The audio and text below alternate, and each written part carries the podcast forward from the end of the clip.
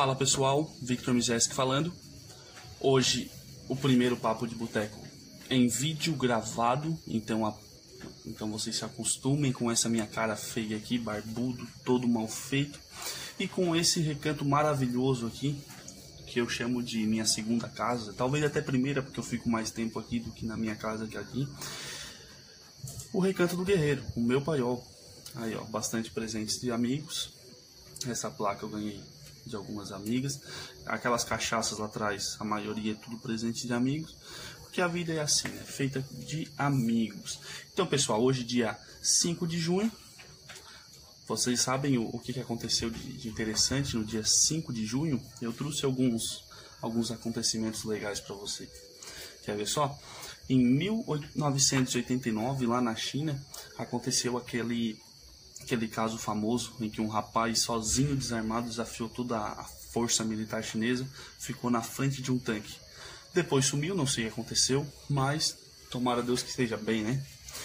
Outra coisa, a galera tá me pegando de, de pau porque eu falo tomara Deus, fiquem com Deus, essas coisas, e eu não sou ateu, sou cético, eu acredito no que me provam. Mas, pessoal, a crença de, de cada um, se acredita em Deus, fique com Deus. Se acredita em Buda, fica com Buda e por aí vai, beleza? Vamos ao segundo fato interessante aí. Em 1944, os Estados Unidos bombardearam a, Alemanha nazista, aquele safado desgraçado lá, largaram 5 mil toneladas de bombas em preparação ao dia D, que foi o dia que eles chegaram lá e racharam com tudo e dominaram, ganharam a Segunda Guerra Mundial. Em 1915, um dia muito importante para a Dinamarca, 6 de 5 de junho desculpa, de 1915, foi o dia que a Dinamarca alterou a Constituição e deu o direito de voto para as mulheres. Então tá aí, o que, que aconteceu.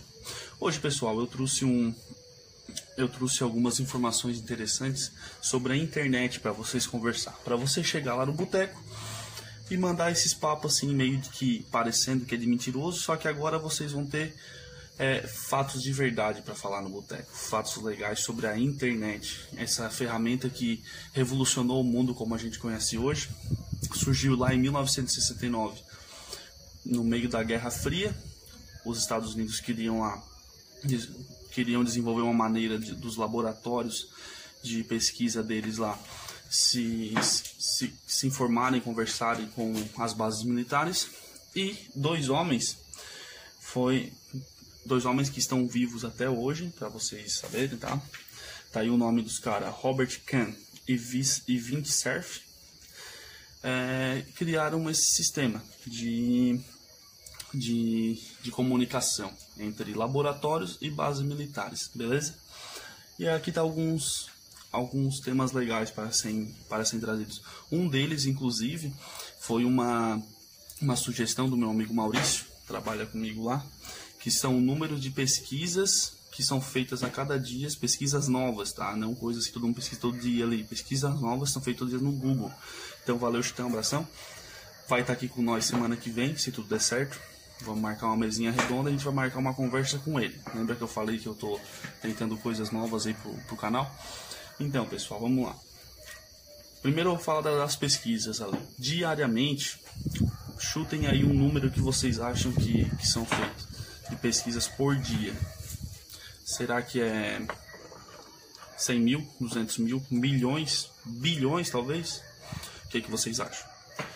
Então, pessoal, por dia são pesquisados 3 bilhões e meio de pesquisas novas no Google. Todo santo dia acontece isso. E o Google dá-lhe pau, sempre dando conta muito bem, nosso queridinho da internet, né? E enquanto isso, e-mails. eu fiquei de cara com o número. Vocês acham que são enviados quantos e-mails por dia? Aqueles e-mails chato de promoção, aqueles spam, aquilo tudo lá. 250 bilhões. Bilhões, gente, é milhões, tá? Para vocês terem uma ideia, o planeta inteiro. Desculpa. O planeta inteiro tem 7 bilhões de pessoas no mundo. E são enviados 2 milhões e meio. Isso mesmo, pessoal. É, é coisa, hein?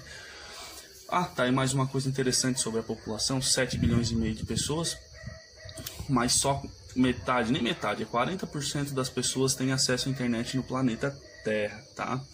Outro fato interessante também que na minha pesquisa eu não encontrei e resolvi trazer para vocês é que a internet, para quem não sabe, ela tem guardiões. Isso mesmo, guardiões. Existem sete, sete pessoas espalhadas pelo mundo, um em cada país ali. Eles têm uma base central, que fica, se eu não me engano, ou na Inglaterra ou nos Estados Unidos.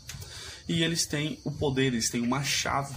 Uma chave, literalmente. Provavelmente é um cartão, alguma coisa, não é um cartão. Vi num vídeo e lembrei que é um cartão.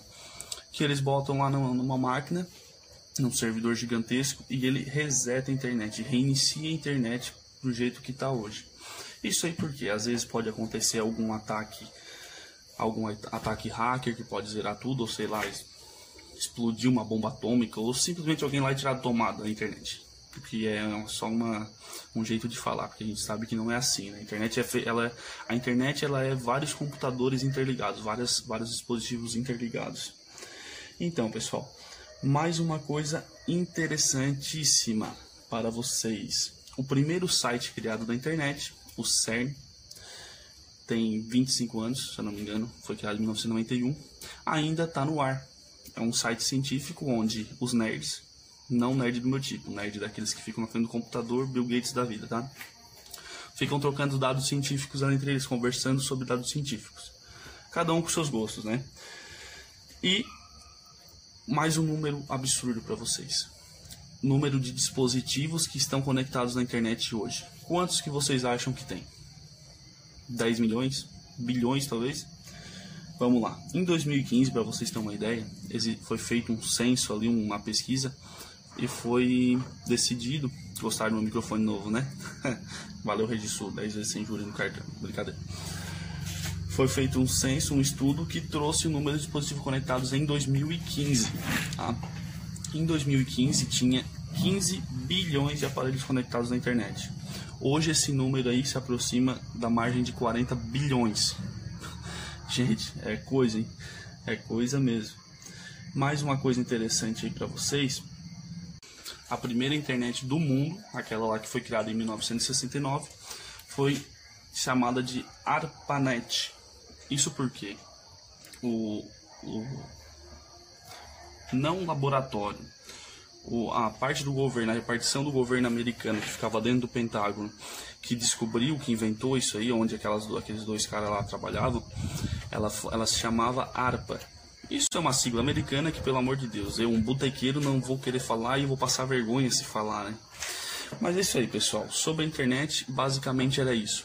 Vou trazer mais dois, dois duas curiosidades bônus para quem assistiu até aqui no final, que são sobre marketing. Mas relaxa que eu não vou vender cursos, não vou fazer nada. Eu vou falar duas ações que duas empresas famosíssimas ou que estão até hoje no mercado fizeram para divulgar os seus produtos. Talvez fortalecer o mercado deles, a economia, o, capital deles e ser as bombas que são hoje, os gigantes que são hoje.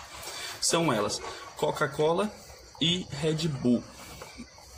A Red Bull, no começo da, da venda dela, quando começou a ser fabricado, ela não tinha muito dinheiro para publicidade. Então o que, que os caras fizeram?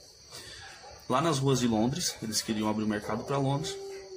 Na rua, nas ruas de Londres tinha as lixeirinhas lá do. Todo mundo já viu no filme aquelas lixeiras de ferro redonda que vem assim e, e tem uma coisinha assim maior em cima.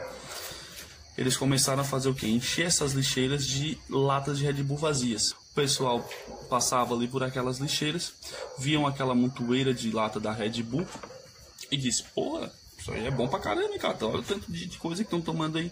E o lá comprava. E assim se foi. E outra, a Coca-Cola, quando decidiu vir pro Brasil. Coca-Cola aí que todo mundo diz que ah, é, é detergente, botar um osso de galinha ali vira maleável, vira uma borracha, isso aqui. Foda-se, é bom pra caramba. Eu tomo, já tomei mais, hoje tomo menos, mas tomo ainda. E o que não mata engorda. No caso, a Coca-Cola engorda pra caralho, né? A Coca-Cola quando quis vir para o Brasil, abrir o seu mercado, não lembro o ano, não me pergunta também que eu não olhei isso. O que, que eles fizeram? Eles iam oferecer para os donos de bar, dono de mercado, ninguém aceitava, porque era uma coisa nova, né? Não, não sabia se vender, se não ir. Daí o que eles começaram a fazer? Pagavam algumas pessoas e falava assim, ó, ou falando de tal, tu vai lá no mercado, ou em alguns mercados da sua cidade, e pergunta sobre Coca-Cola, vê se tem Coca-Cola lá. Ah, mas eu não sei, eu sei que não tem, não, só vai, tá pago, vai lá. O pessoal ia lá, pedia pro dono do boteco lá, ô, oh, me dá uma coquinha aí, uma coquinha gelada. Cara falava, ah, eu não tenho isso aí. Daí o rapaz que foi pago pela Coca-Cola falava, ah, então beleza, tchau, benção, vou embora.